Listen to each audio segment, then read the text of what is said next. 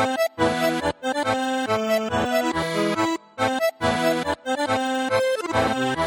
วัสดีค่ะยินดีต้อนรับสู่รายการ Tea Time รายการที่แม่โอณกรุงลอนดอนจะมาเล่าเรื่องราวน่าสนใจข่าวเด่นประเด็นฮอตจากเกาะอังกฤษให้ฟังผ่าน Infinity Podcast ถามว่าแม่โอเป็นใครนิยามตัวตนของแม่โอเนี่ยมีรุ่นน้องที่รักใคร่กันเคยบอกว่าพี่คาแรคเตอร์พี่เนี่ยเหมือนแม่เผาตัวละครในหนังสือของอาจารย์ประภาสชนสรานนท์แหละถ้าเมืองไทยมีแม่เผาที่อังกฤษก็มีแม่โอละกันเป็นหญิงไทยวัยกลางคนที่ย้ายมาอยู่เกาะอังกฤษตั้งแต่สมัยค่าเงิน 70-80 บาทต่อปอนด์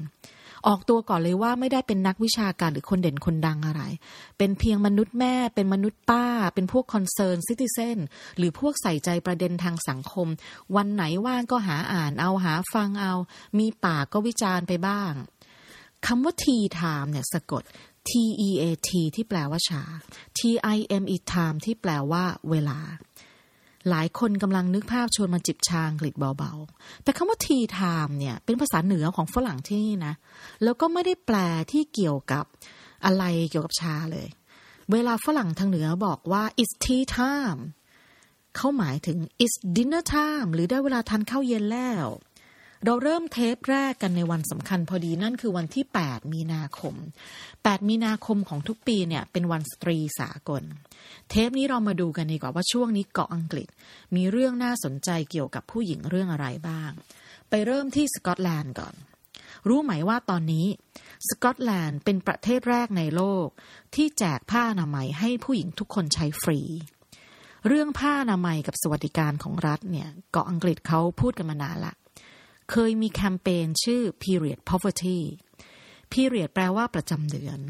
Poverty แปลว่าความยากไร้ประจำเดือนความยากไร้สวัสดิการของรัฐมาเกี่ยวข้องกันได้ยังไงต้องยกตัวอย่างคน2คนทำงานได้เงิน300บาทมีค่าใช้จ่ายเท่ากันคือ200บาทควรมีเงินออมเหมือนกันคือ100บาทแต่1ใน2คนนี้เนี่ยเกิดเป็นผู้หญิงไม่ได้เลือกเกิดด้วยนะพอเป็นผู้หญิงตามธรรมชาติถึงวัยหนึ่งจะมีประจำเดือนพอมีประจำเดือนสิ่งที่ตามมาคือค่าผ้าอนามัยซื้อทุกเดือนปีละ12เดือนซื้อไปเถอะ 30-40 ปีบางคนบอกโอ๊ยอย่าคิดมากคิดหยุมหยิมค่าผ้าอนามัยมันจะกี่ตังค์กันต้องคิดนะเงินออมเล็กน้อยนี่ก็คือเงินทุนเล็กน้อยป่ะเงินทุนเล็กน้อยซื้อบ้านไม่ได้ลงทุนชิ้นใหญ่ไม่ได้เอาไปแทงหวยได้มั้ยแทงได้แม่โอ๋แทงทุกเดือน100บาท200บาทการแทงหวยเนี่ยเป็นการซื้อโอกาสในการขยับขยายชนชั้นทางเศรษฐกิจเลยนะซื้อหวยไม่ถูกก็ถือว่าได้ซื้อฝันลมๆแล้งๆไปเดือนละครั้ง2ครั้งตอนนี้คนหนึ่งมีสิทธิ์ซื้อฝันมีโอกาสเลื่อนชนชั้นทางเศรษฐกิจอีกคนไม่มีเลยนะแล้วในกรณีของผู้หญิงที่ไม่มีเงินออมแม้แต่จะไปซื้อผ้าอนามัยทำยังไงคนเร่ร่อนเนี่ยเวลาหิวข้าวเขายังไปคุ้ยถังขยะเนาะไปดูว่ามีใครกินอะไรเหลือบ้าง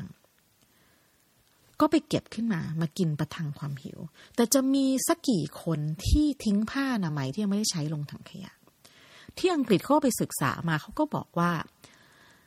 ทางออกของผู้หญิงกลุ่มนี้เนี่ยมีไม่มากหรอกแล้วทางออกที่ใช้กันบ่อยๆก็คือ shoplifting shoplifting ก็คือการเข้าไปขโมยผ้าอนามัยในร้านสะดวกซื้อตอนแรกคุยเรื่องนี้เหมือนขำนะผู้หญิงซื้อผ้าอนามัยไม่มีเงินแทงหวยแต่เอาเข้าจริงตอนนี้เรากำลังพูดถึงผู้หญิงกลุ่มหนึ่งที่ยากจนไม่มีแม้แต่เงินไปซื้อผ้าอนามัยเวลามีประจำเดือนซึ่งเป็นเรื่องธรรมชาติเนี่ยไม่มีทางออกต้องเข้าไปขโมยของพอขโมยเสร็จตอนนี้เป็นยังไงมีคดีติดตัวโหเรื่องนี้ตอนแรกคิดเป็นเรื่องตื้นๆแต่พอศึกษาจริงๆเป็นเรื่องค่อนข้างลึกซึ้งอันนี้ต้องปรบมือดังๆให้กับส.ส.หญิงที่ชื่อโมนิก้า เลนนอนที่เป็นคนผลักดันประเด็นนี้เข้าสู่สภาของสกอตแลนด์จนเป็นที่สำเร็จจากสกอตแลนด์มาดูเวลส์กันบ้างดีกว่าตอนนี้กำลังมีข่าวนักร้องสาวชาวเวลส์ที่ชื่อดัฟฟี่มีใครรู้จักดัฟฟี่บ้างไหมดัฟฟี่นี่ดังมากในช่วงปี 2009-2010 เนาะเพลงที่ดังมากๆของดัฟฟี่ชื่อเพลง Mercy ลองฟังดู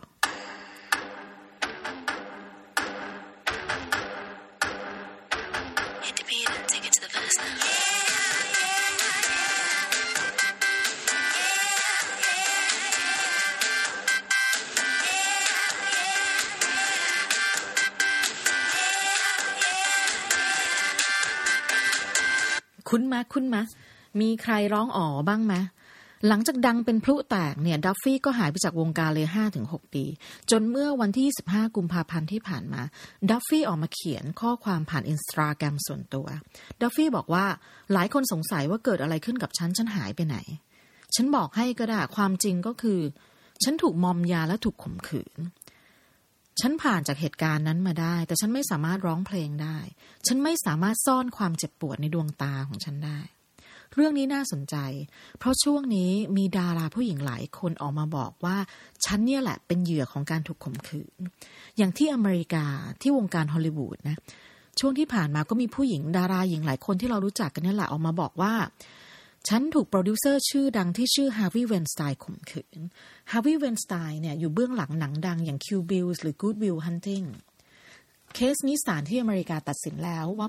โปรดิวเซอร์คนนี้ผิดจริงตอนที่ดัฟฟี่ออกมาเขียนผ่าน Instagram เนี่ยสื่อให้ความสนใจลงข่าวทุกสำนักคนก็เข้าไปคอมเมนต์เยอะแยะมากมายใน Instagram ของเขาเนี่ยเขาเขียนได้น่าคิดหลายเรื่องเขาบอกว่าที่เขาหายไปเนี่ยคือเขาไปเยียวยาตัวเองเขาใช้คำว่า the recovery took time พอเขาเยียวยาตัวเองได้แล้วเนี่ยตอนนี้เขากล้าละเขากล้าที่จะมาเล่าให้ฟังละว่าเกิดอะไรขึ้นเขาจะแถลงข่าวในเร็วๆนี้แล้วเขาก็จบ Instagram ด้วยคำว่าเนี่ยเป็นก้าวที่สำคัญของฉันฉันอยากจะขอให้ทุกคนช่วยฉันหน่อยช่วยทำให้มันเป็น positive experienceก็คือช่วยทำให้เป็นประสบการณ์ในเชิงบวกของฉันทีเขาคงไม่ได้บอกว่าการถูกมอมยาถูกข่มขืนเนี่ยมาทำให้เป็นประสบการณ์เชิงบวกนะแต่เขากำลังจะบอกว่าการที่ผู้หญิงคนหนึ่งเนี่ยใช้เวลาหลายปีเยียวยาตัวเองจนวันนี้กล้าที่จะออกมาพูดว่าฉันไม่เหยื่อถูกข่มขืนฉันจะมาเล่าให้ฟังว่าเกิดอะไรขึ้นกับชีวิตฉันเราอย่าไปทำให้ผู้หญิงที่กล้าหาญเหล่านี้เนี่ยรู้สึกว่าการตัดสินใจออกมาเล่าให้สังคมฟังเนี่ยเป็นการตัดสินใจที่ผิดเรามาช่วยกันทำให้การตัดสินใจครั้งนี้เนี่ยทำให้เขารู้สึกว่าเขาตัดสินใจถูกละ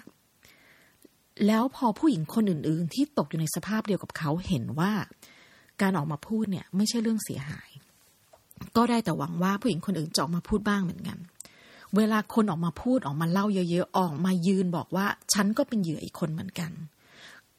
น่าจะช่วยทำให้การแก้ไขปัญหาเรื่องความรุนแรงที่มีต่อผู้หญิงเนี่ย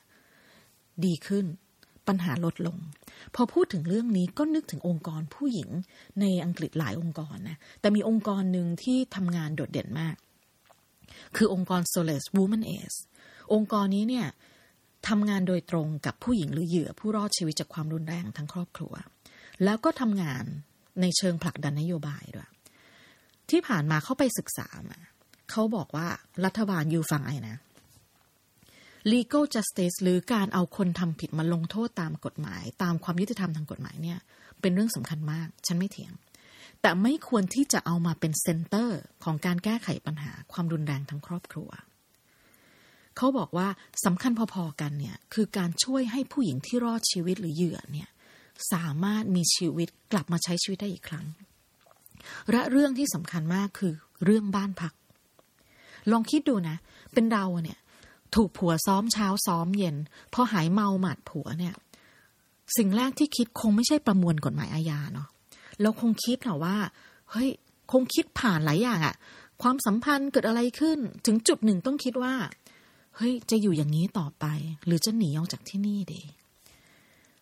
นึกถึงผู้หญิงนะเอามือกำลังจะบิดลูกบิดประตูขากำลังจะก้าวออกจากบ้านแต่นึกไม่ออกอะว่าจะไปที่ไหนต่อดี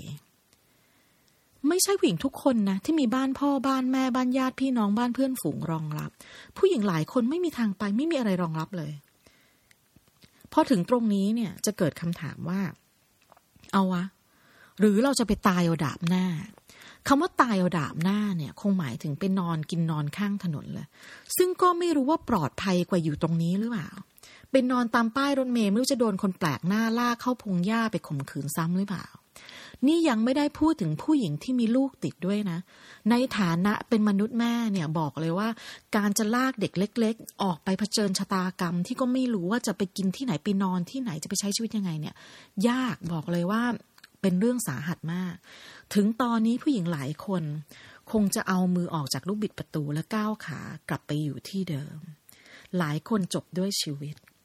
ที่อังกฤษเป็นที่น่ายินดีมากคือหลังจากที่องค์กรผู้หญิงกับ Housing Association เขาทำงานร่วมกันตอนนี้ผู้ว่ามหานครลอนดอนออกมาบอกแล้วว่า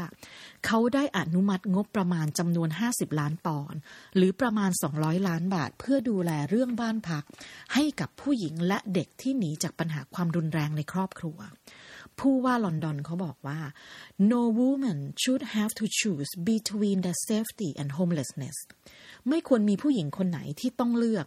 ระหว่างความปลอดภัยของตัวเองกับการเป็นคนไร้บ้านก็ดีใจด้วยกับผู้หญิงที่เกาะอังกฤษช่วงวันสตรีสากลก็มีนโยบายหลายอย่างที่เป็นรูปธรรมที่ช่วยยกระดับคุณภาพชีวิตของพวกผู้หญิงขึ้นมาปิดท้ายรายการด้วยคำคมของคอมเมดี้ชื่อดังจากเกาะอังกฤษริกกี้เจอร์เวนเขาบอกว่า Belief do not change fact Fact should change belief ความเชื่อไม่ได้เปลี่ยนความจริงความจริงต่างหากที่ควรเปลี่ยนความเชื่อขอบคุณที่รับฟังเจอกันใหม่เทปหน้าสวัสดีค่ะ